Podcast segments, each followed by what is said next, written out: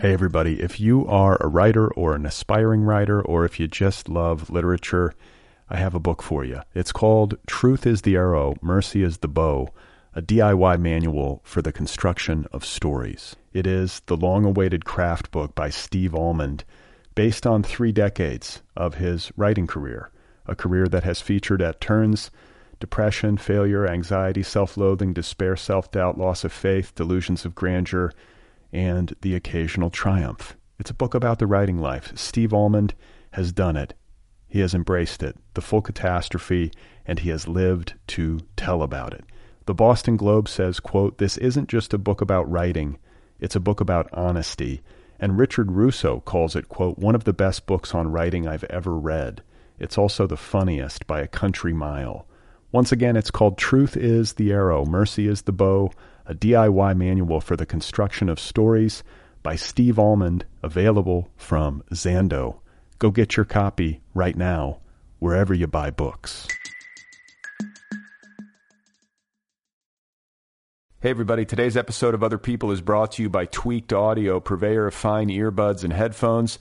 If you go to tweakedaudio.com and enter the promo code Other People, O T H E R P P L, you'll get 33% off of whatever you purchase at tweakedaudio.com. The promo code is Other People. Tweakedaudio.com. Tweaked Audio. These are earbuds. These are headphones. You can listen to things with them. Go and get some. Oh my God. You are not alone. You have found other people. You and I have a friend in common. Every stupid thing that a writer could do, I've done. I think it's really beautiful. Jesus, dude, what a struggle, you know?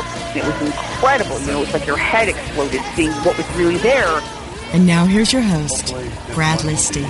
Just one person is just Hey one everybody, time. how's it going? I'm Brad Listi. Right. Welcome to the Other People podcast. I'm here in Los Angeles. Thank you for listening. My guest today is Charmaine Craig. Her new novel is called Miss Burma. It's available now from Grove Press. She was just here a few minutes ago. We had a conversation that is coming up momentarily.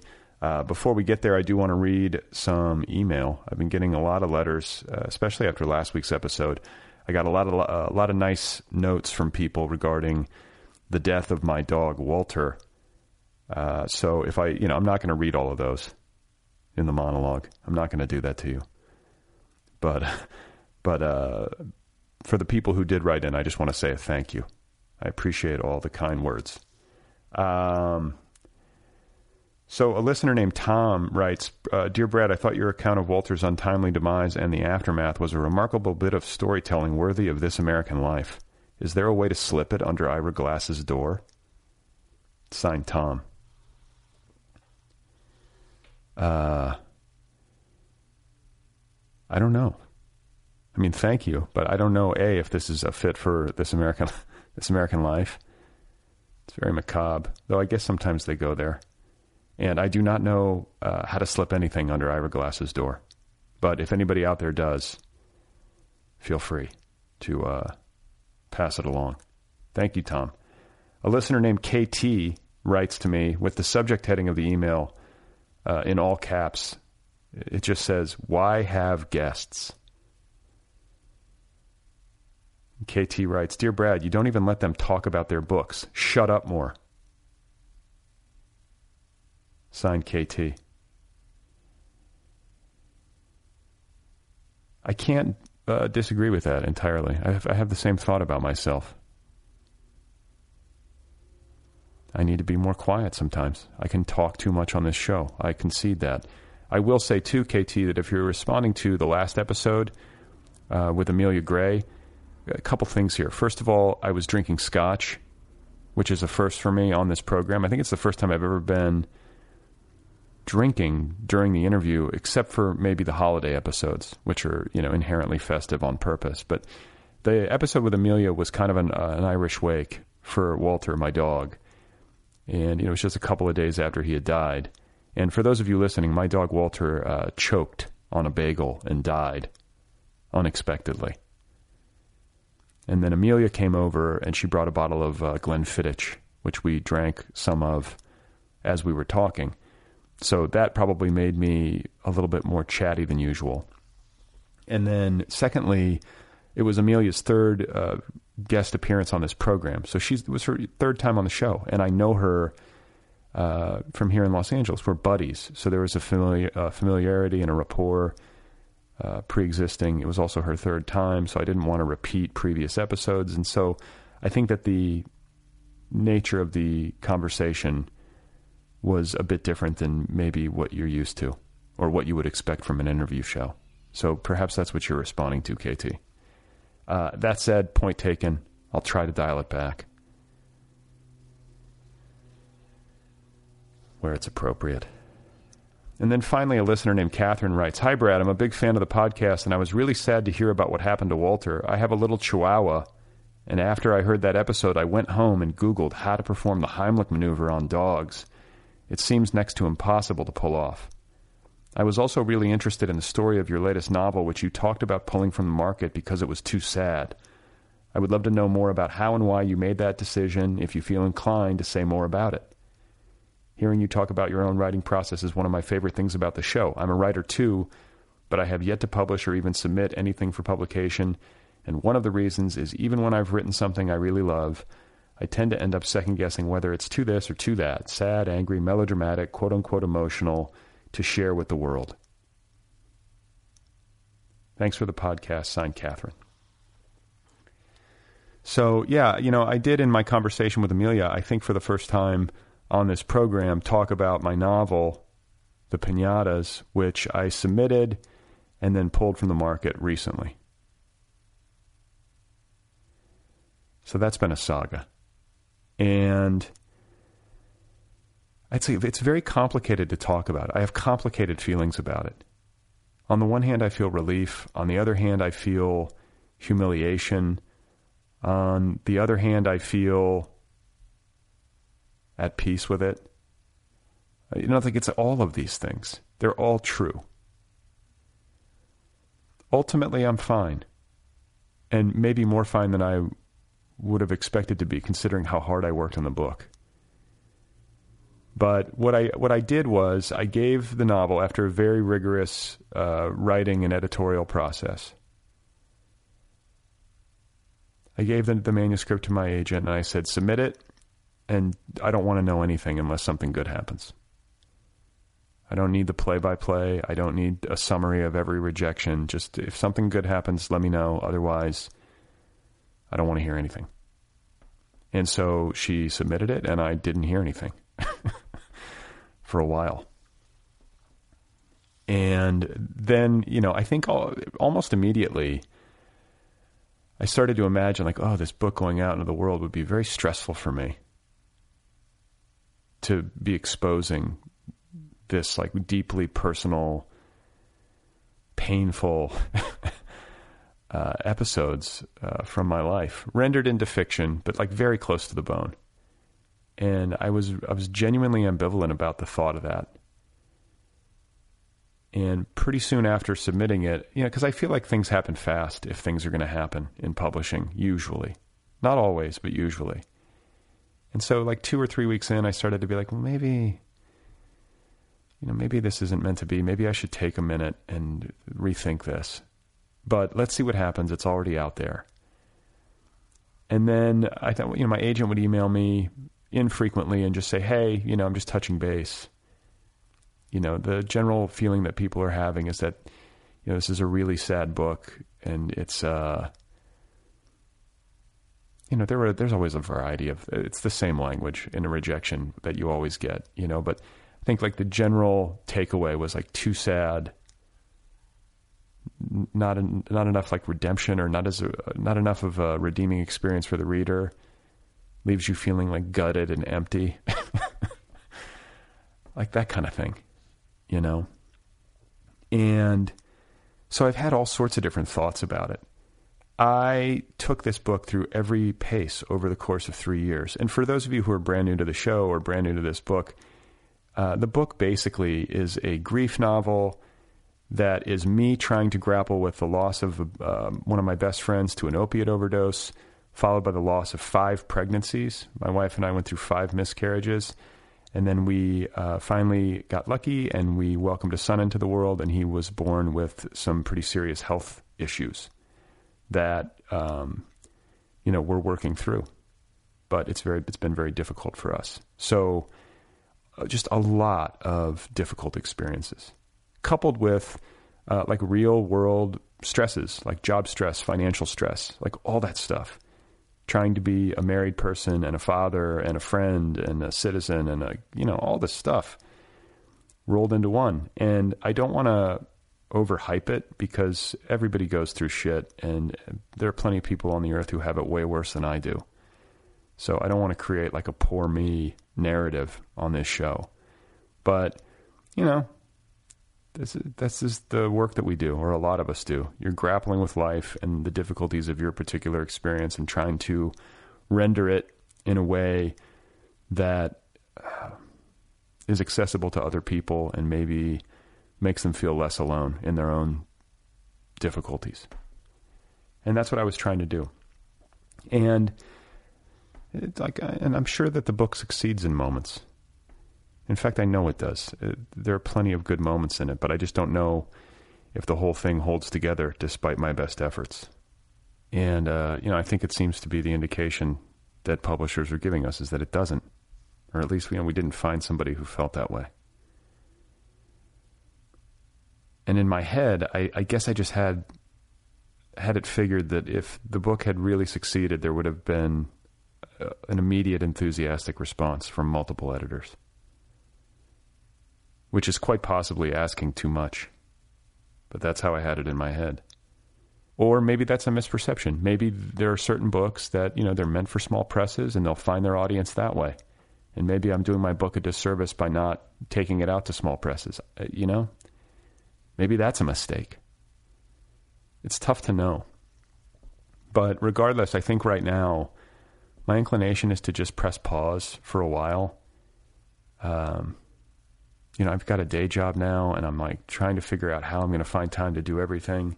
It's going to just take some adjustment, you know, and rejiggering of my schedule, figuring out my time, resources, and thinking about the book some more or letting it sort of simmer in my subconscious. Maybe there's a way to fix it. Maybe it doesn't need fixing. And maybe when I reread it at some point, and by the way, I have not read this thing since, you know, early this year. I want to say the last time I looked at it was in January. Which, if you know anything about my memory, means I've completely forgotten my own book. I have no idea what I even said. But at some point, I'll take a look at it and maybe I'll reread it and be like, you know what? This is good. I did it and I feel good about it. And I'm going to take it out to a small press and see if I can find a home for it. Or maybe I'll reread it and be like, thank God this thing never went out and saw the light of day. Or maybe I'll reread it and say, you know what, it's almost there and I know how to fix it and I'm going to make these changes. You know, I don't know what it's going to, I don't know what form it's going to take, but um, all of that aside, feel very good about the fact that I did the work and feel like I gained from it regardless. And that's not just like uh, schmaltz. That's for real. And I think there's something about giving your very best effort and again, this is going to sound corny, but I think it's true. Like, if you really do give your very best effort and you don't cut corners and you, you do everything you can, there's peace of mind in that. And I have that. Like, I really know that I didn't cut corners on this book. But it just may be the case that, like, emotionally, I wasn't there, or I, the, you know, I don't know. I always I think of it in terms of like the size of one's soul. Like a, a great writer is like a big soul, or at least in the function of their work. You know, maybe my soul just isn't there yet, or maybe you know, not in this lifetime or something. I don't know. So, Catherine, I hope that explains it at least somewhat. It's it's hard to talk about. It's very it feels very multifaceted, but that's where things are, and we'll just see how it develops. We'll see where it goes and uh, maybe there's something to be resuscitated, you know, resuscitated in there, or maybe it's just a teardown or a do-over. Hey, everybody. If you are a writer or an aspiring writer, or if you just love literature, I have a book for you. It's called Truth is the Arrow, Mercy is the Bow a DIY manual for the construction of stories. It is the long awaited craft book by Steve Almond based on three decades of his writing career, a career that has featured at turns depression, failure, anxiety, self loathing, despair, self doubt, loss of faith, delusions of grandeur, and the occasional triumph. It's a book about the writing life. Steve Almond has done it. He has embraced it, the full catastrophe, and he has lived to tell about it. The Boston Globe says, quote, This isn't just a book about writing, it's a book about honesty. And Richard Russo calls it, quote, one of the best books on writing I've ever read. It's also the funniest by a country mile.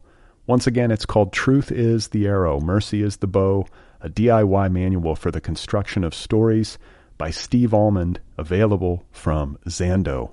Go get your copy right now, wherever you buy books.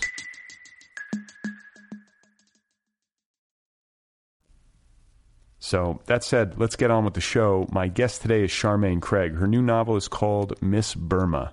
It's available now from Grove Press. Had a great time talking with her. Uh, she's got quite a story to tell, and uh, you're going to hear a little bit about it right now. So, here she is, folks. This is Charmaine Craig. In some ways, you could say I've been working on this book for 15 years. It's been 15 years since my first book was published, which is an embarrassingly long period of time. No, I'm, I'm right behind you. So, Really? yeah, could, I'm going to probably outdo that. oh, um, that said, I didn't write for about four of those years because I, I had two kids. I was teaching the whole time, and it took me a while to figure out how to be a present mother and a professor and a novelist. Um, but I also wrote a whole other version of this book, a completely different version of this book, several drafts of that version um, in that time as well. So in some ways, this is sort of my third book. And so, and so, how did you know? I guess you just had a feel for when you got it right, because I mean, you wrote like an entire draft or entire version, and then decided to redo, or decided that you needed to make massive changes. Like, do you know what I'm saying? How specific were um, the creative directions you were giving yourself, or was it just like a this isn't quite right yet? So the first version of the book was, you know, I had inherited this um, kind of epic story um, from my family. Just in brief, that my mother was was this um, was twice Miss Burma, national beauty queen in Burma. Something I was a little embarrassed about, as was she. She was a famous actress, but she became this woman warrior when her first husband was assassinated. Um, he was a resistance leader, and she assumed leadership of his troops. So I, I, I inherited this story, but I, I felt that I wasn't particularly interested in those events, didn't know how to render them on the page without falling into a whole lot of stereotypes. Um, had written uh, with my first book a historical novel and didn't want to do that again for a lot of reasons. It's a lot of work. A, it's a lot of work. B, it's easy for readers and, and reviewers to get kind of hung up on the nonfiction aspects of the story and to be blind to um, the more literary qualities of the narrative. And I wanted to feature those literary qualities. My interest, particularly, being in in, in representing consciousness itself. In and um, I thought that if I, I for the first version of this book, I I wanted to to feature that by leaving the history and the politics way in the background and setting the story in contemporary times as a kind of conversation between a woman very much based on my mother and her American daughter, very much based on myself. Right. And eh, so I, I showed that book to um, two or three editors who had very similar responses. Um, basically, this is a really compelling story. We might want to do it, but we feel like you've sort of missed an opportunity to um, tell a story of a country and a people. My mother's story again being my mother's country being having been Burma, and her people being the Karen ethnic minority group who are indigenous to Burma and a long persecuted minority group. Um, and so I took my agent at the time very kindly and generously to me said, "Okay, well let's just go let's just go out with it." And I said, "Wait, let me think about it." And for 9 months I thought about it. And it was tough because I after that was that was at least seven years into the process of writing, and I you know I wanted to have a book. Yeah. But on the other hand, I realized that this might be maybe the most important story I ever told in my life, and I would never get another chance to do it. And I knew after nine months of thinking that they were that these editors were right. Hmm. And it took nine months. Yeah. Yes. That's a lot of thinking. I, I wrote something uh, something else in the, in the, during that period, which Right. I still have yet to revise and so on. But um, yeah, and I just basically completely trashed the book. Uh, One scene, the the uh, the remnants of one scene are in this new version, but otherwise it's a completely new book. See, but there's wisdom in that, I think. You know, and I think a lot of times it's difficult to resist the impulse to want to go out and try to publish and to be done and to Mm-hmm. Yeah, sort of have that, done. that that emotional like release like okay, it's out of me. I did it. Right. Somebody likes it. But you had the uh the fortitude to press pause.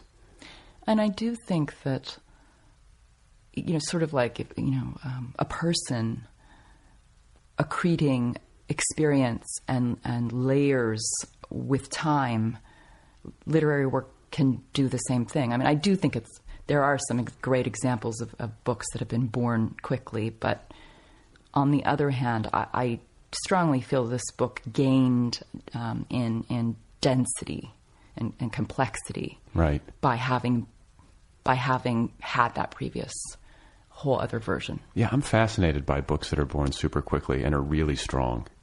Like that's Can you think of some examples? Well, I mean, I've had people on the show who've, and I'm, I'm going to struggle to remember Mm-hmm. who, but who are like, yeah, you know, just shot out of me. And, or, you know, Hanya Yanagihara, uh, I'm looking at her book right now, A Little Life.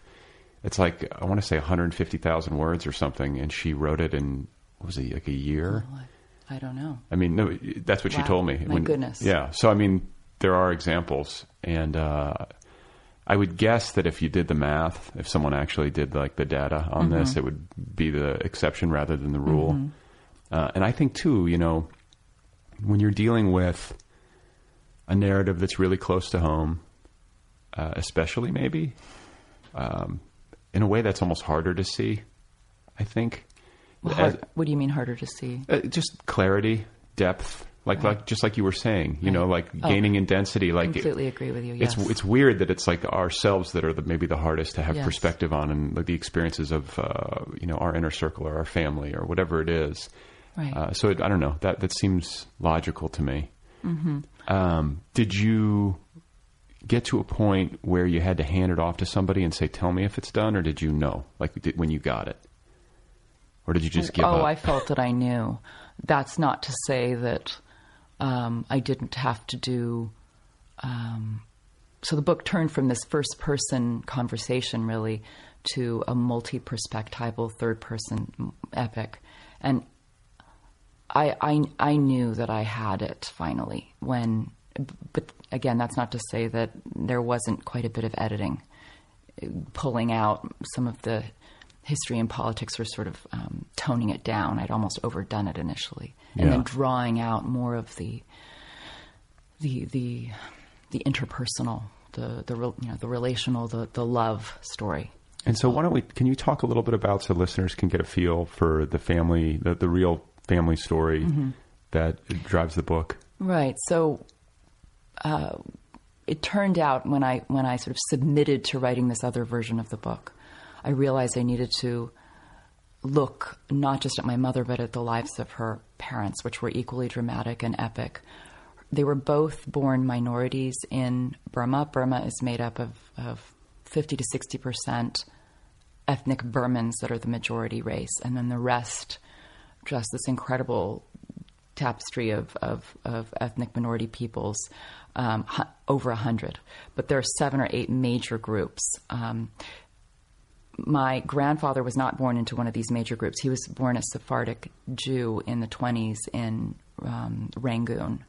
Um, it was a really actually a thriving Jewish community at that point. Um, In Rangoon. yeah, Well, that's see, I wouldn't have known that. I know. Uh, his grandfather was the rabbi of Rangoon. He was orphaned at an early age and sent to Calcutta to live with his maternal aunties, whose father was the rabbi of Calcutta. And uh, by the time he returned to Rangoon in the late 30s, um, the colonial era was already really drawing to a close. And while he was working as a British officer um, at a seaport called Akyab, he saw at the end of a jetty a woman with hair down to her ankles, and this was my my grandmother, who was um, Karen. The Karen, as I mentioned, are are one of Burma's indigenous peoples, one of their largest ethnic minority groups, for hundreds of years before the British began to conquer Burma in Right. the 1800s. They were enslaved by the ethnic Burman leaders. Um, so they were really kind of long oppressed peoples. And my grandfather was a romantic um, to the end of his days and determined to marry this woman, even though he knew nothing of her people and couldn't even speak with her.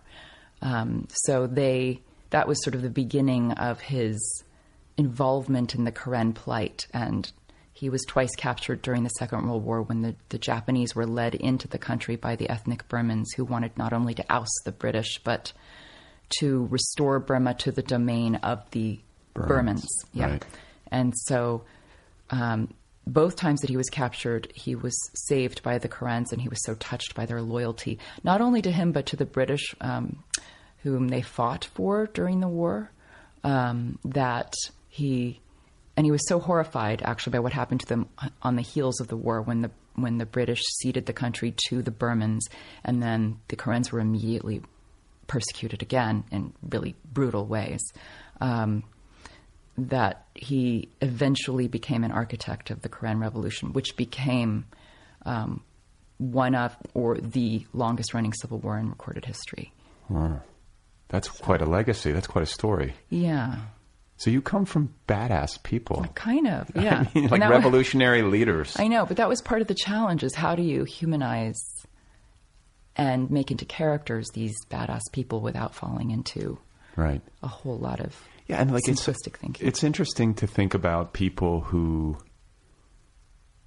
have to, I mean, who rise to those kinds of challenges in life. Like, Hmm. is it something that originates with them, or is it, you know, they're just like ordinary people who happen to be in this place at this time? Do you know what I'm saying? Did you, ha- do you have I any thought insight about in, that so much. like why them? Like why Yeah. do certain people emerge in situations like that Mm-hmm. and take on a heroic role, or do they find the wherewithal to function and to have courage? Whereas a lot of people, I think, shrink from those moments and look the other way, or decide not to get involved, or Yeah, that was a, such a big part of my challenge and also of the narrative itself. Is first of all finding kind of in order to make these people who were my family members into characters, narrowing them or distilling them to the extent that I um, could almost think of them as having uh, one central affliction and one kind of archetypal gesture that would represent them. So, in the case of my grandfather, he really was a boxer, but he also was. Um, was a boxer? He was a boxer. That helped me Yeah. a lot because I thought, you know, he'd been orphaned. He received a lot of abuse because of being orphaned and Jewish, and it sort of felt like his his reaction to the blows of life was to punch back. Um, but on the other hand, another kind of concomitant reaction was to fall on his knees. And he was sent to an Anglican boarding school of all things in India. And so this other reaction was to fall on his knees and and before God, whom he felt loved him in a singular way, as he felt God loved everyone else in a singular way. So there was this this oppositional kind of force in him between submission on the one hand and the need to be loved because he was orphaned, and on the other hand, this this desire to fight and and not give up, and just finding those that kind of paradoxical um, those mixed motivations um, gave me some kind of access into how and why someone like him could have risked everything to to stand up to this tyrant or to, to, to the face the horrible fa- you know face of persecution. I mean, Um, do you do you ever find yourself wondering, like, if I'm in a similar situation, would I have the same gumption? Like, do you know, do you feel a sense of personal pressure to carry that legacy, or to does it inform the way that you I, act as a citizen, or a citizen of the world, or whatever? yes and no. I mean, I I think that it absolutely informed the way I approached writing this book. Ultimately, um, to give you an example, my mo- my mother died in 2010, and she wasn't just a woman warrior back in the 60s in Burma. She came to this country in the late 60s, and she was sort of sucked into the womb of motherhood for a long time, and I think felt a lot of ambivalence about what she had left behind. Um, you know, all this, these people whom she had fought for in so many ways, and then and then she just, I think she felt like she'd abandoned them, but she also felt that she'd abandoned a, a feeling of belonging um, here. But By Cubba coming here, yeah, and, and kind of giving herself so much to, to kind of the needs of her children as opposed to the needs of a people. Um, and I think she felt that we couldn't ever love and appreciate her in the way that her own people did. Um, but when 1988 happened, there was in 1988 there was a massive student protest in Burma, and like 10,000 people were mowed over by the government or troops. And she, it was a rallying cry for her, and she threw herself into Burma activism for the rest of her life. So that's a long time, and she was, I think, I think most people would agree, the most important Burma activist based in the United States. And so when she died, I soon after she died, I went to Burma. I was asked to go there. I felt sort of to to stand in her shoes and a little bit. There was there were elections going on among the Karens, and on the flight home, I was sitting next to this woman who was who I, I'd never met her before. She was the spiritual healer based in Chiang Mai, Thailand, and she led me through this. It was sort of one of those plane moments. I was you going to say this sounds epic. yeah. She led me through this guided, you know, meditation and where we went into this like locked room in my heart and Uh-huh. a little cheesy, but very moving. By the way, we're going to do the something very similar in just a bit. Oh, good.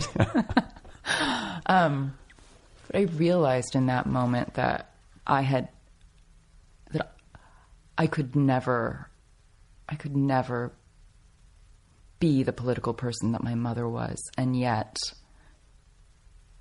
I began to glimpse how the book could be a political act. Right.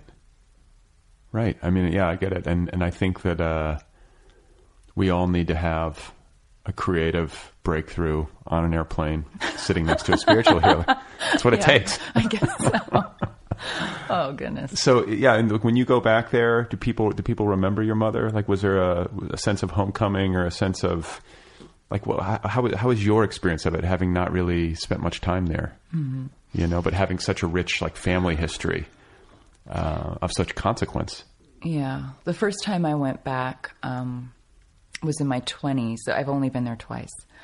And, you know, I, it was everything. The, the first moment, I mean, I was, I went with my, my sister and we were saying to each other when we landed, oh, it's so good to finally be here. We feel like we're at home because we've never felt, you know, completely at home in the United States or being kind of a divided identity.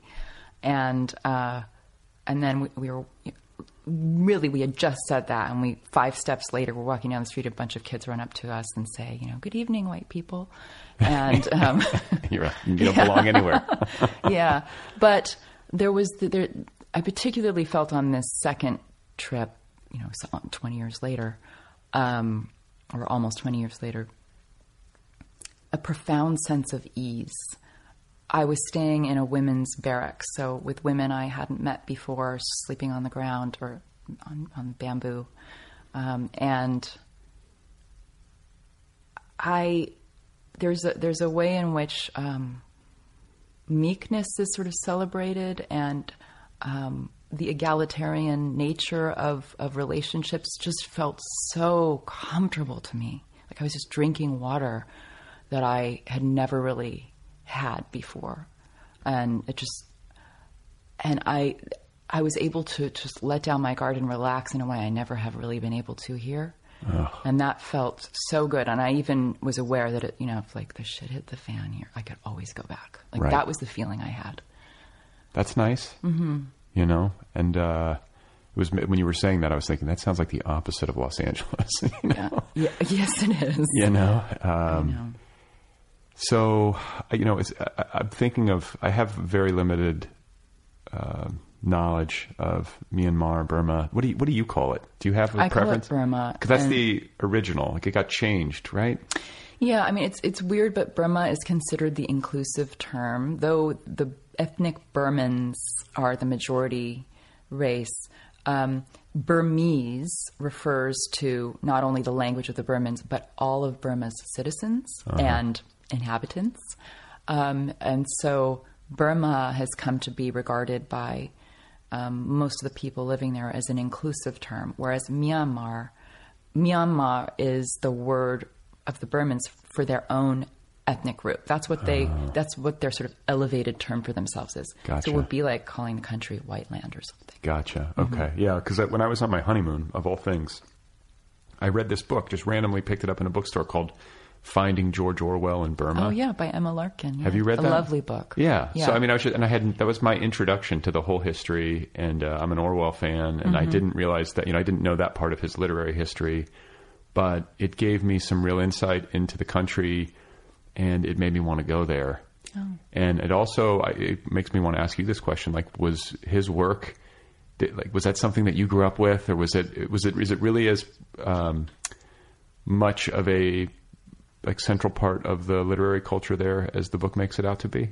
Uh, absolutely. Um, I um, many people in Burma, who, you know, with whom I've spoken, and I think Emma Lark, I seem to recall she writes about this in the book. Maybe you can remind me. Um, feel that many of his books, not just the ones that were overtly about Burma, are really about Burma. Yeah, I mean that's the thing. Like I didn't realize, but when you're talking about um, is it 1984 Or Animal Farm. or Animal Farm, you know, it was his direct experience as kind of a part of the oppressing uh, class or the oppressing outside uh, government, Right. and seeing it from the inside out that gave him all of those insights. That makes quite a lot of sense. You know, he had to have seen it somewhere, and it, it was there. Right, and it turns out he was in fact had uh, quite a bit of experience with the Karen people too, which was interesting. And I hadn't known about that until fairly recently. Yeah. So, um, how many more years do you think it'll be before you write another book? Like when you get done with a 15 year project, are you energized and ready to go uh, right back to the keyboard and keep writing? Or do you feel like, oh my God, like this was such an incredibly long process, like I need a break? No, I don't feel like I need a break. I'm energized and want to keep going. I think the thing that I'm worried about and I want to guard myself against is is feeling like I need to do something too quickly. Because the, the, the instinct is I never want to do something that demanding again. And um, it was just so incredibly demanding, not only um, because of the research, which really is is just time, but I had to do sort of my my own investigative journalism a little bit to write this story, but um, but then figuring out how in the world to to make elegant and simple this very complicated narrative. Um, so yeah, th- the main thing is I I want to um, force myself to not not be lazy the next time around. Not just be like, I'm, I'm done, I did it, it's all done. yeah, or or I'm going to write a two year, you know, something that I can write in two years. I don't want to do. I don't want to give myself an out just because this one took so long. Right. yeah, I get it. You know, I gotta. I, I need to listen to that advice myself. But um, I think that there is such a thing as creative momentum. Yeah, oh, I agree. You And don't wanna let like it lapse? I do not want to let it lapse. No. And so, what was the publication process like? Once you got this manuscript where you wanted it to go, and then you took it out. Like, was the reception good? Like, you sold it relatively quickly? Did it? It's a really it's a really tough sell, I think, because no one cares about Burma and people I do. you except for you. Pat. um, I think people assume one of two things. It's either going to be, you know, hard to relate. I'm saying this in quotes, relate to, which is something that bothers me, or um, this idea that we have to relate to what we read, or um, that I'm going to be leaning on the crutch of of the exotic and my identity, and that it won't be have any literary heft. You know, one of those two things. Yeah. And I really tried to make it neither of those things. And and I think the book becomes as much about the United States, or, or at least significantly about the United States as well. Um, so my agent helped me through a few drafts, you know, giving me feedback about when I was, again, when I was including too much politics. Um, but there, I mean, there was there was a lot of interest, but but perhaps it some more cautiousness about it than I had hoped, and I felt lucky that this one editor, um, Peter Blackstock uh, Grove, who had who had just edited The Sympathizer, Okay. fell Yeah. so in love with it that I just knew right away as soon as he he was sort of the first person to get back to us, and I I just told my agent I I'm, I'm, I'm I want to go we're with them. good. We're good because Yeah. he he just was so passionate. He was saying all the right things that, and I still feel really lucky to be with him. That's awesome. Mm-hmm. That's awesome. Uh, you grew up in Los Angeles. I did. Okay, so let's talk about your childhood. Like you grew up in the city. Uh, how did you wind up here? Like your mother. My so the short story is when my mother was in. Um, she had gotten a scholarship to Cambridge in Burma, and that had, was given to a government official. She was then bumped to Tufts University, where she met my father. Um, they went on a few little chaste dates. My father was too sort of tentative to, to reveal himself to her. She went back to Burma, and um, eight years later, he ended up learning of the assassination of her first husband and rendezvousing with her in Bangkok and convincing her to marry him. And they came to Well, Manhattan. she made quite an impression. She did. Wow. Yep. He says that the first time he saw her, he'd been hearing rumors at Tufts that Miss Burma was on campus, and he was intrigued and imagined a sort of, in his words, sort of petite, delicate person. And he was sitting in the stoop of his fraternity, and suddenly um, heard all these like hoots, and looked up, and there was a woman with a bag of laundry on her back and a sarong. She shot a huge, like just evil glare at these guys on the stoop, and Frat boys. and that was like it apparently for my dad. That was it. He loved her, Oh. her passionate anger. Yeah. And so, okay, so then they came back over to the So States. Link, yes, Lincoln Towers in Manhattan, and uh, she could only stand New York City and New York for so long. I was born over there, but they came here to the more hospitable West Coast. They thought, Yeah. and more tolerant because it was still not easy to be a, a mixed race couple. I think then. back in those days. Mm-hmm. Yeah, I knew a guy who, God, he's probably I don't even know if he's still with us, um, but he was he's probably close to eighty at this point or in his eighties, and he was raised in Manhattan, and he wound up uh, marrying a black woman back in the '60s, I guess Mm-hmm. it would have been, and there he had to live on a certain street up, you know, the upper, I don't know what it, where it was, but it was like upper 90s or whatever it was. Mm-hmm, and he said there was like only like a couple of blocks where you really could live comfortably as a mixed race couple in New York City. right. Which sort of surprised me. I was like, really? In Manhattan? You couldn't? But he was like, eh, you know. That makes sense because they actually left the city to go out to the country because they felt uncomfortable. wow. Mm-hmm. Um, and so did you like growing up here?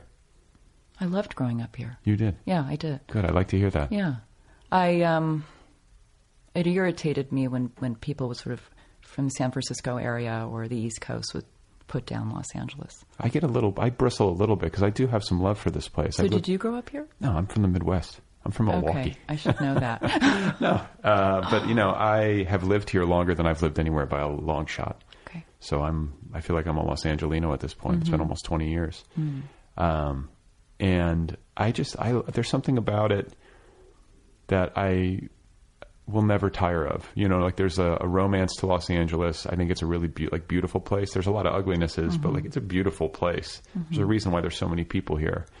Um, and I like the idea, I guess, of living somewhere where the creative arts are so central and where uh, I don't know. I feel like it, it as much as I mean, I know there's a lot of exceptions to this rule, but it's a, it's a very accepting place. Like you can be an Right. eccentric here, Yes. and nobody really bats an eye. Like there's something I love about that, where because I've lived in other places where to have any kind of eccentricity or artistic impulse or whatever really makes you an outlier. Mm-hmm, And in Los Angeles, it's like, oh yeah, you know, Yeah.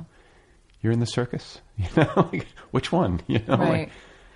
Yeah, I, I- think accepting is the perfect way to put it. I mean, that's not to say that I didn't experience here back in the, you know, let's see, the the seventies when I was a child. Um, you know, all the expected um put downs, just simply because of my race.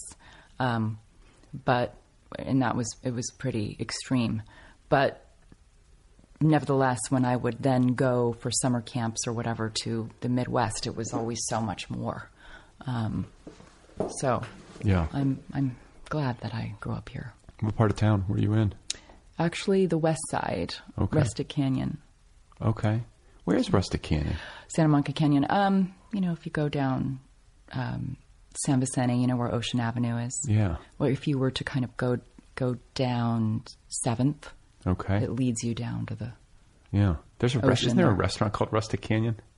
It's right there. I think so. Yeah. it's been you know I just came back, so I don't I'm not up on all the restaurants. yeah, yeah. Yeah. Okay. Um, well, that's nice, and it's like must have been idyllic. I mean, back then too, it's like not quite as crowded. I Oh, always yeah. idealize like former To California. be honest, it was a lot better than it is now. It is. hate to tell you. Yeah. Well. I've been a bit shocked coming back. I've always I always missed the golden age of every place. You know, it's, everyone's always like it was so great like 20 years ago. You should have been here. um, and so you acted. Yes, I did. You were like a, a full-on actor in movies, TV, Mm, How and did- for a limited period of time. But, but yes, you yes, did it. You did I the thing. So how did that how did that happen? You know, I am just as much an actor at heart as I am a writer. And when I say that, I mean that genuinely the craft of, of acting and well, I think the instinct is, is very similar. The impulse to kind of empathically embody others Yeah. and to um, you know inhabit these other characters. It's so similar. Um, I'm the I can. I can see how being an actor and having like that training and that work experience would serve you well uh, as a novelist, and vice versa. Mm-hmm. Because you are like when you're when you're writing a novel, you are sort of acting. It's just you're all by yourself, and it's happening in your head, and you're voicing characters, and you're, like you say, embodying them empathically and trying to figure out how they would behave in situation. You know, it's, Right. it's all the same. it is sort it's of all stuff. This, exactly. Yeah. but you have i mean you seem to me like a very you're like a deep soul inward person um not that i mean and great actors are always that but like i feel like there's also like you, you have to be kind of a ham do you have that to you No. no And uh, you know, if you give me the lines and you put me out, I'm I can be I can be if a, if the character demands that, I will be that. But just as a person, I'm not an extrovert. I'm not. you're not ham. always on Oh no, no, no. And and you're right. I, I was in a meeting once with a high-powered agent, Hollywood agent, and um, who was considering taking me on. And he said, "You know, I'm not convinced you're going to go into a room and convince everyone in the room that you're going to be a blast to work with." and I said, no, "You're right. I'm not. But uh, I mean, I will. I will kill the audition." Um, that sounds so egotistical. Can you edit that out? No, I'm just kidding. no but i mean No, you'll do I like you'll be like that. i'll be a professional i'll go in and they will get my very best i get They it will, that's what I meant. That But- that I'm I'm going to go in there and, and commit to the performance, but I can't. And and that was part of what was so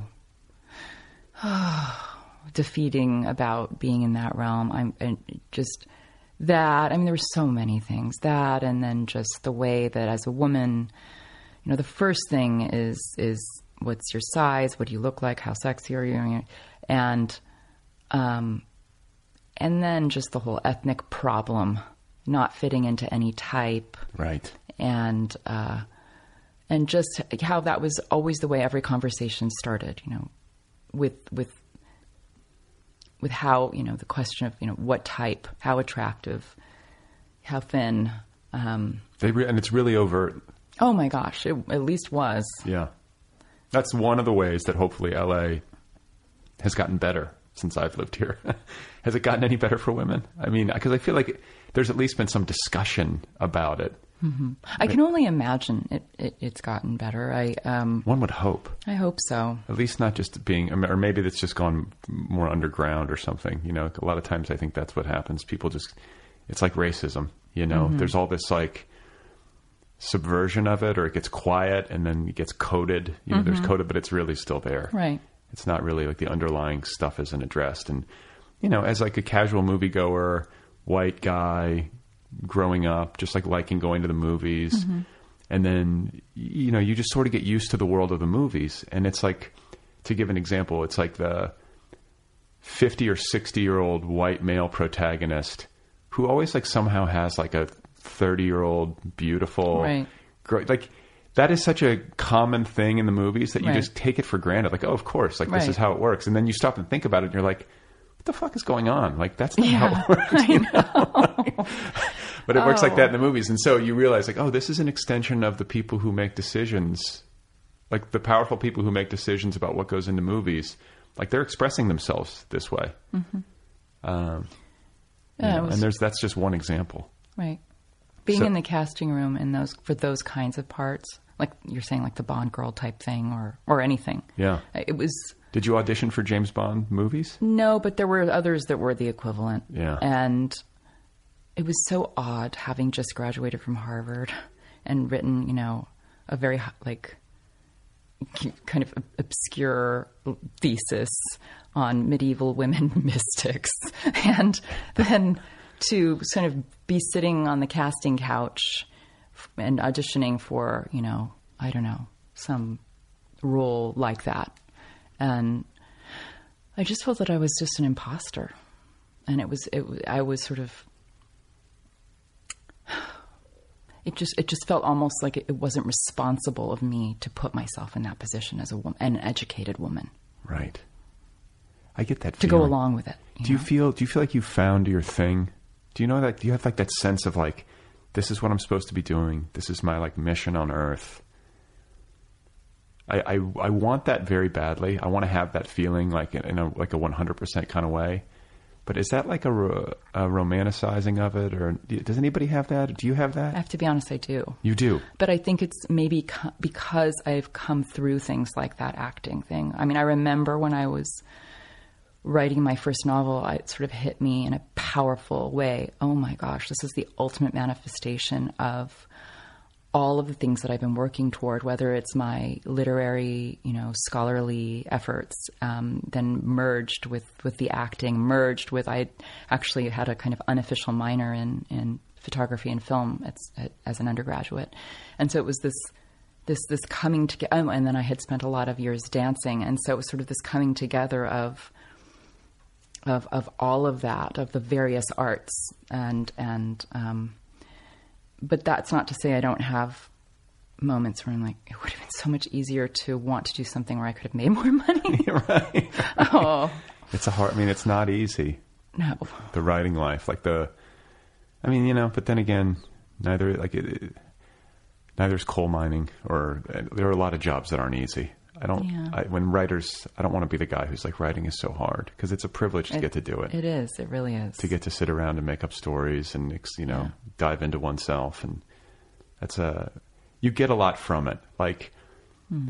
i that's the way i feel like uh, having written Mm-hmm. books i just finished a book recently and you know i don't think i got it right but even so the process of doing that work i don't regret for a 2nd Mm-hmm. you know what i'm saying? Oh, I know exactly what you're saying. like the the reward might well it might not be financial mm-hmm. you know but you you have i don't think you can replicate that. I mean I, I think that's like the easiest thing to compare it to would be therapy because you're examining yourself mm-hmm. in this really concentrated way and you're slowing down moments and Exactly. you're, you're The turning attention. yeah the attention. You're just turning it over and turning it over and turning it over and it can be excruciating.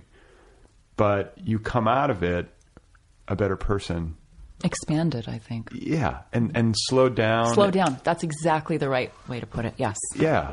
So I mean, I think that's the value of doing the work, and whether a billion people read it or you know just that 500 person audience or whatever Right. it is um, I, there's still value in it you know and I, I just have to get like I, I don't have a sense right now as a writer of having that like next project. It takes me a while to like figure out what i want to say. Well, that's understandable, and you don't want to write just for the sake of writing. well and i also tend to be motivated to write by like difficult shit that happens to me. I think a lot of people Mm-hmm. Oh, are like yes. that but like absent that which is lovely. You know what i'm saying? To Yeah, not have like wood. yeah knock on wood you know? Like, like, life will always give you something but like i question whether or not i'm a, I'm a person creatively who can just i don't have any impulse to just generate stories Mm-hmm. But I think that's a that's a wonderful thing because we don't need more stories. we need people like grappling with what it is to be alive and Right. to be a conscious being I feel that way. Yeah. You know, but the question is like, what, what's the vessel? Like, what's the narrative that will allow me to explore that? And you know, there there is also the question of audience, though, and I think maybe this is what I'm running up against with this book is like, um, and I don't know, like, I don't want to make this about me, but I wrote a novel. It was about difficult stuff that's happened in my life, like my son's health, um, fertility, like all this stuff. Put it into a book, and I think I did the best of- work I've ever done. Oh. But I don't think I could make. I think the the general response that I was getting from editors was just like, I don't know how we're going to make money on this. Mm-hmm. Like this is just brutal. And it was.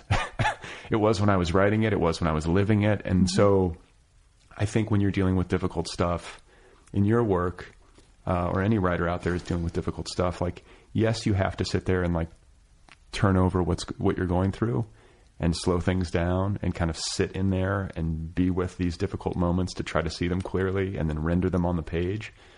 But you've also got to consider your audience.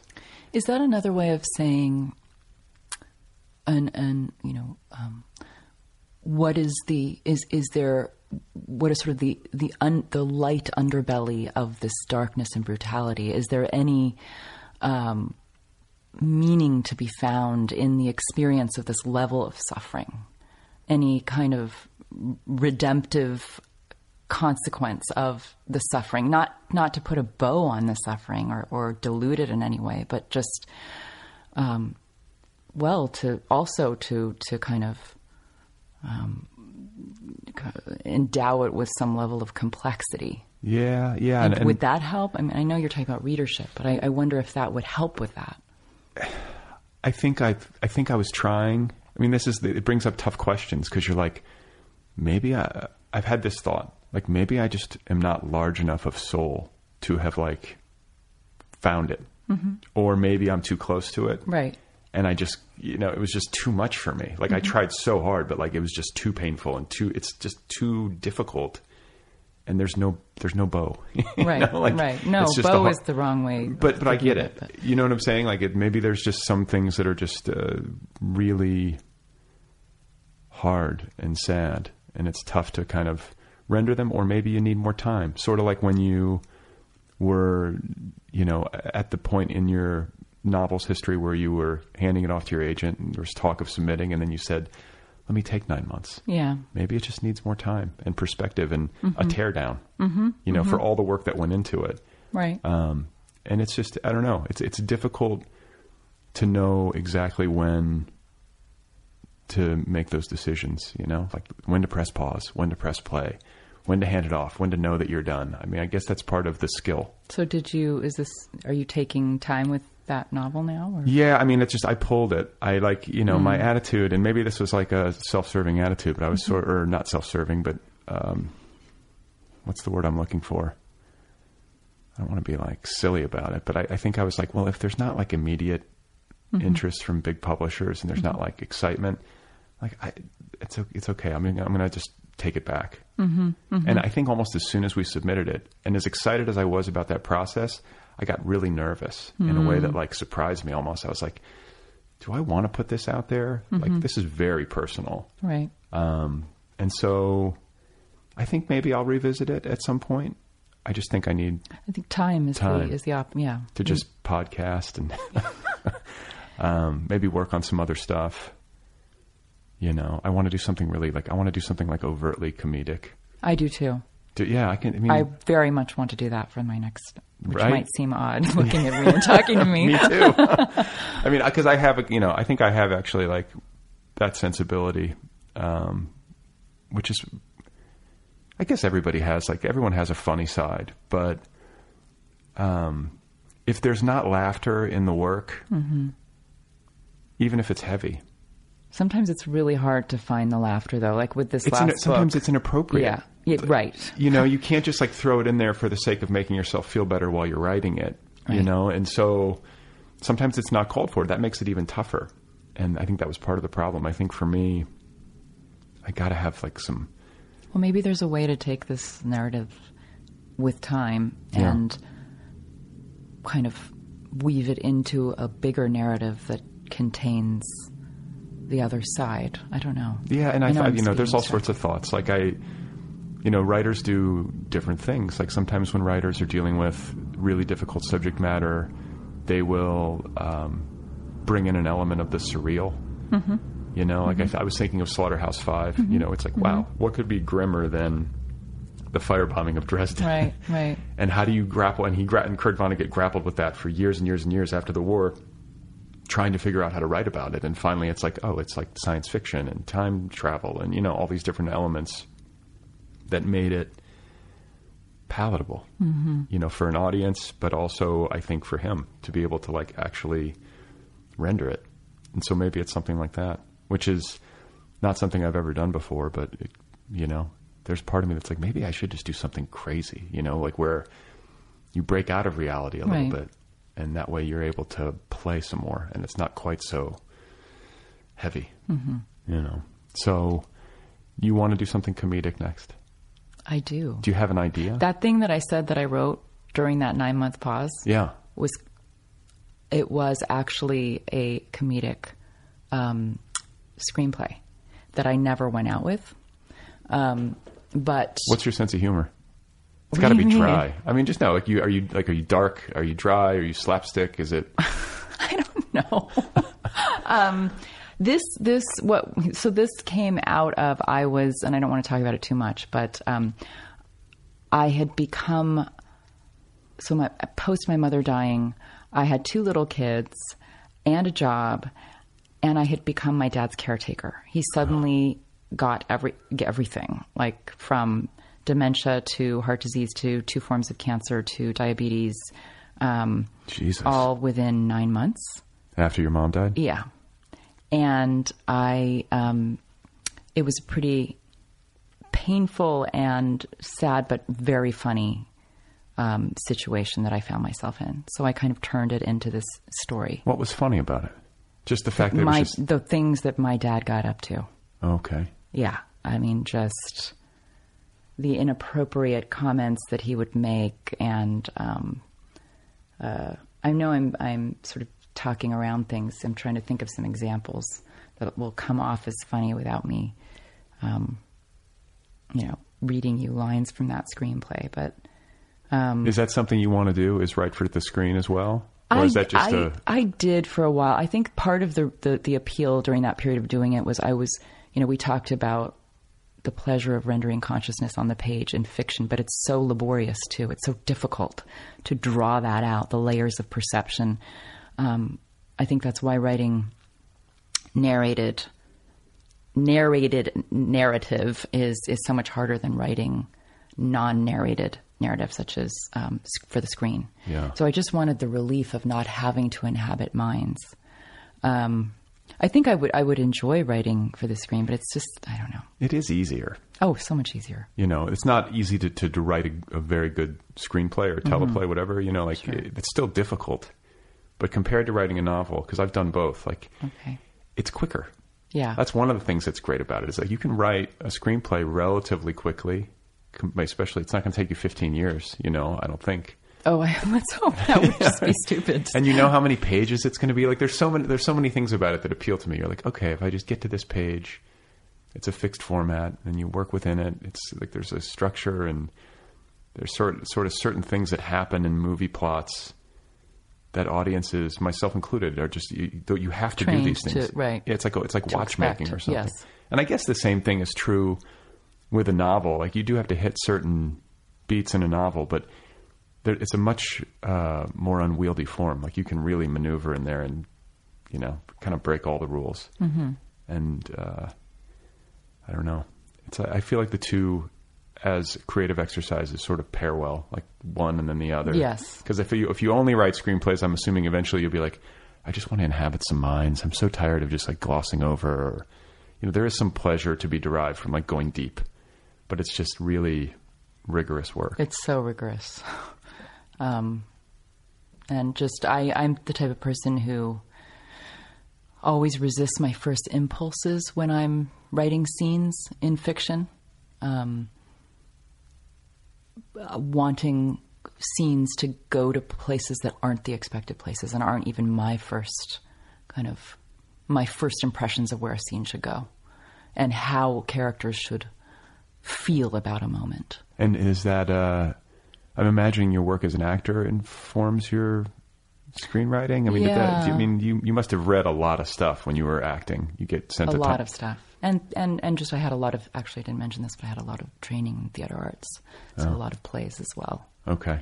So you, Um, and imagining reading a ton of really shitty scripts.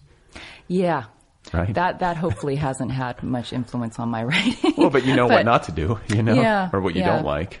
but i think i've learned a lot even from some of the classics like you know chekhov's plays and the way he beautifully um, evokes what a character deeply wants and yearns for without ever saying it explicitly Yeah, there's like a kind of a, a, a very crystalline quality to his work. It's like that. I don't know. I, I always found uh, there's like a through line between a guy like him and like the minimalists. Mm-hmm, Um, I feel like he sort of was ground zero for you know a lot. I don't know. In my at least reading, he was kind of the beginning, and I know it probably of the short story for sure yeah, and just uh, I think like as a young man, there's always like the there's always this sort of appeal that that kind of work had. I think part of it was just that it tricks you into thinking it's easy right because you're like, There oh, is these, an effortlessness about it. It yeah, seems. Yeah. yeah. But then you then you try to like imitate it, and you wind up with a really terrible story. Oh my god. All right, well, let's see. You got your book going out. Are you going on tour or anything? I've been on tour. I have some more to go. Uh huh. You Um, like that part of it? I have. I am. It doesn't come easily for me. Again, because I'm, I'm sort of an introvert, shy. Um, Self promotion is tough.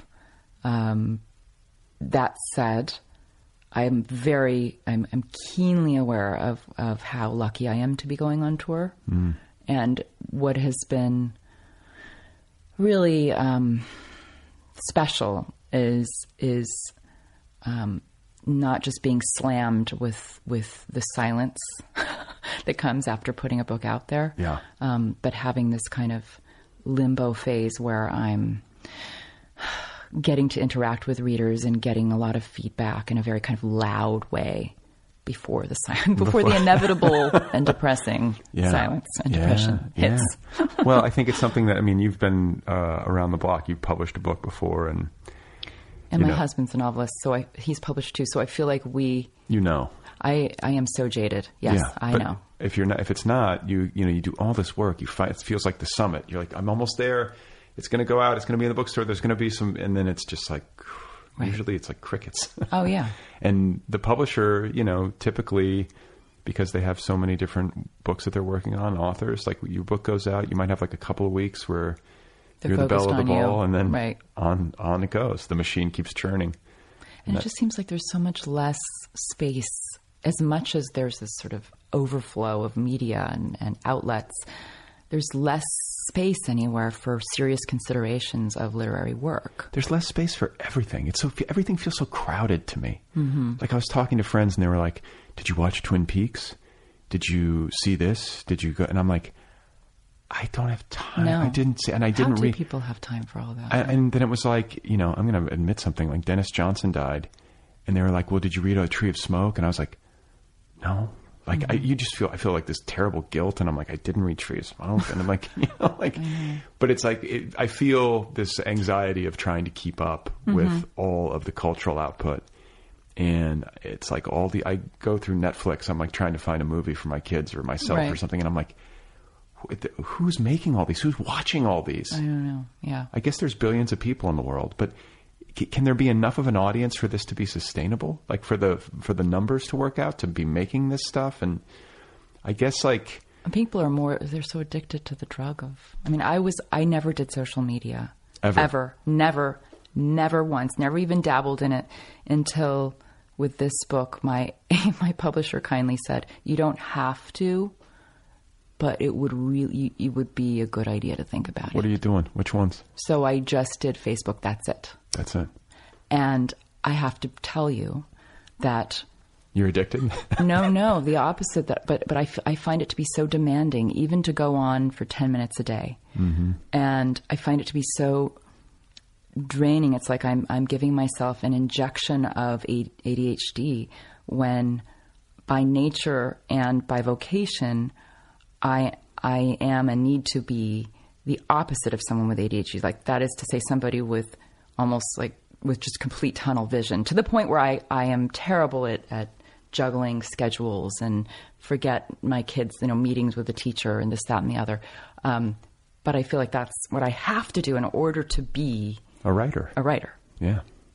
and just that 10 minutes of, of, of Facebook, I don't think I can continue to do that when I start writing the next book in a serious way. I mean, use it for promotion, like to get. You know, I'm going to have a reading in Boston or whatever, and let people Right. know. But you constantly, otherwise, it's like I constantly have to feed the beast. I've got to go write something on Facebook and let my people know, and it becomes this compulsion. It's that, but also what you were talking about about the the kind of um, the avalanche of or tidal wave of information coming because I wasn't exposed to that before. I would just like look at the New York Times or a couple of things Yeah. and not be washed over by all of it the way you get in a news feed. Right. Um, and so I, I, I'm like this new baby to all of that, and and I, it doesn't feel Save good to my system. You're Yeah. not damaged. I'm ruined. I'm already gone. but I mean, honestly, if you haven't done that, like, don't. I mean, I, I get doing it to help your book and your publisher. You know, there's something to it, but the But less you do feel very out of the loop. That's one thing I'll say. that's good. Mm-hmm. Like, you know, what loop? You know, because like I did this thing where after the election, I was very traumatized. And I'm a news junkie, which Mm-hmm. is not something I say proudly. I mean, there's a certain pride I have in, in trying to be informed, Mm-hmm. but it, the, it's a very fine line between toxicity and like civic duty, you Mm-hmm. know? And so I think after the election, I was just like so traumatized Mm-hmm. that I was like, um, I'm out, like for a Mm. while. And between that and like February, I made my phone a dumb phone. Like Oh, I- good for you. And I was like talking about it on this show. I, was, I think I was kind of proud I of myself. I heard one of those. You're like, I think I actually turned that one off as you were like, you know, thumping your chest about being off no, social no, media. no. I think it might have been with Franzen. Maybe so. Mm-hmm. You know, but I was just like, I, I gotta, I gotta just take a break. And I read more books. Mm-hmm. I was healthier. Um, I felt like more mentally. So why did you go back? I think I, I mean, there was a necessity, like a true necessity that I, I felt I had where I was changing the way that the show was distributed. I like opened up the archives. I wanted to let everybody know. right. So I was like, oh, I got to go back on Twitter. And then I do use Twitter as like a news aggregator. And it's how I keep up with the news. And it's really effective in that way because I can follow all these journalists and like flip through and like, I, it, I don't know. And then with all the information that's coming at us, it, it's addictive. And it's also like, What do we do with all that information, though? I want to know what the he- I want to know what's going on, Right. And I want to know um, that there's going to hopefully be some accountability. Like I feel like Right. this shit's going to Oh, hit yeah. the fan. I hope so. That's my sense. Well, I was just going to say with like with your lineage as like a person born of like resistance leaders, maybe I'm sitting across from the person who's going to rise up. Oh. no pressure. Oh, Thanks, Brad. Please, I'm looking for someone to follow. I need someone who's going to lead us out of this darkness. um, but I, I think that there's just a, a great sense of unease and fear and anger and disgust. Don't you think that to a certain extent. I'm not advocating for being completely in the dark or not following what's going on at all.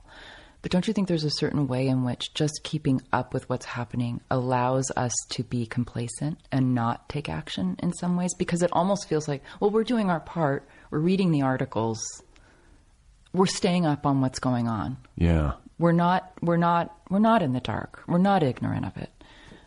And then I just worry that all the noise um,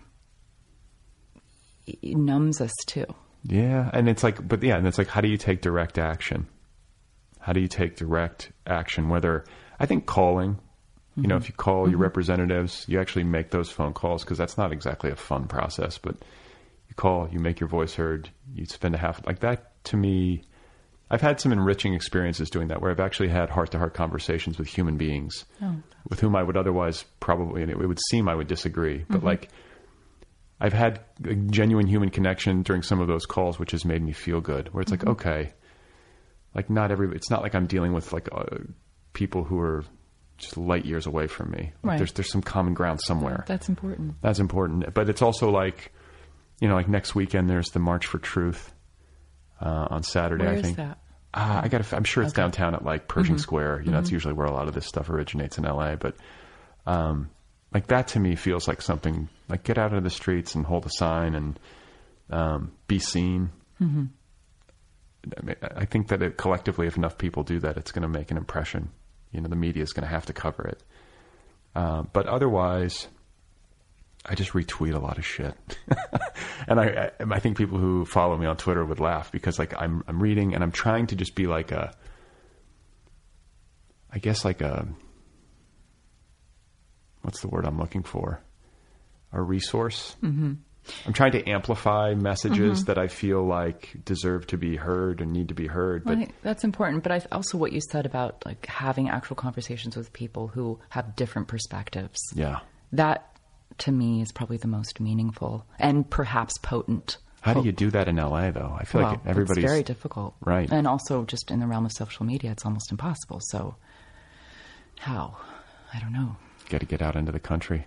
Go on, yeah, go on back road to trips. the Midwest. Back to the Go back to your roots. Trust me, I know all those people. So uh, it's a delight meeting you. You too. And uh, I congratulate you on your book. That's a huge achievement.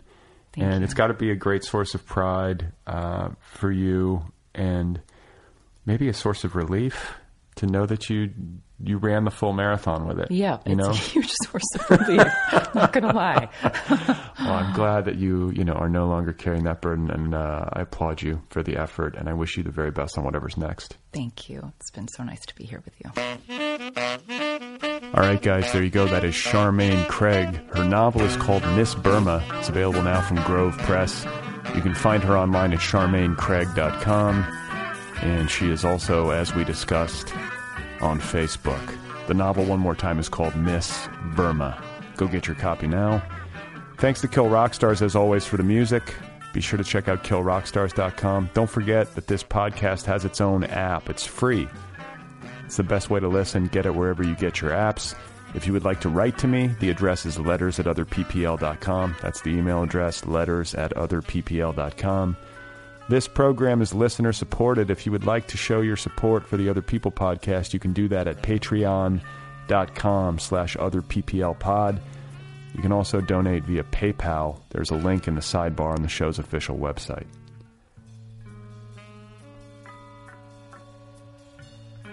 So thanks once more to everybody for the kind uh, notes regarding Walter. I was truly overwhelmed and very touched by that. Dozens of you uh, writing in to offer your condolences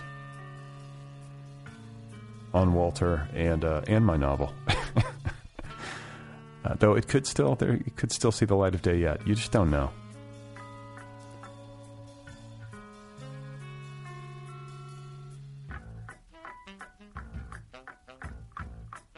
It's hard to talk about. I, I don't like talking about it because it's hard to feel. I guess I just am not clear on how I feel. Not good at articulating it yet. Don't want to come off sounding like I'm bullshitting you or myself. It's a strange process. I wish I could just write a story. You know, like I wish I could just. Uh, I like to write a, about a gumshoe. Some mystery just pops into my head. For me, it's got to be this like, uh, you know, inside out process. We'll see. We'll talk to you soon.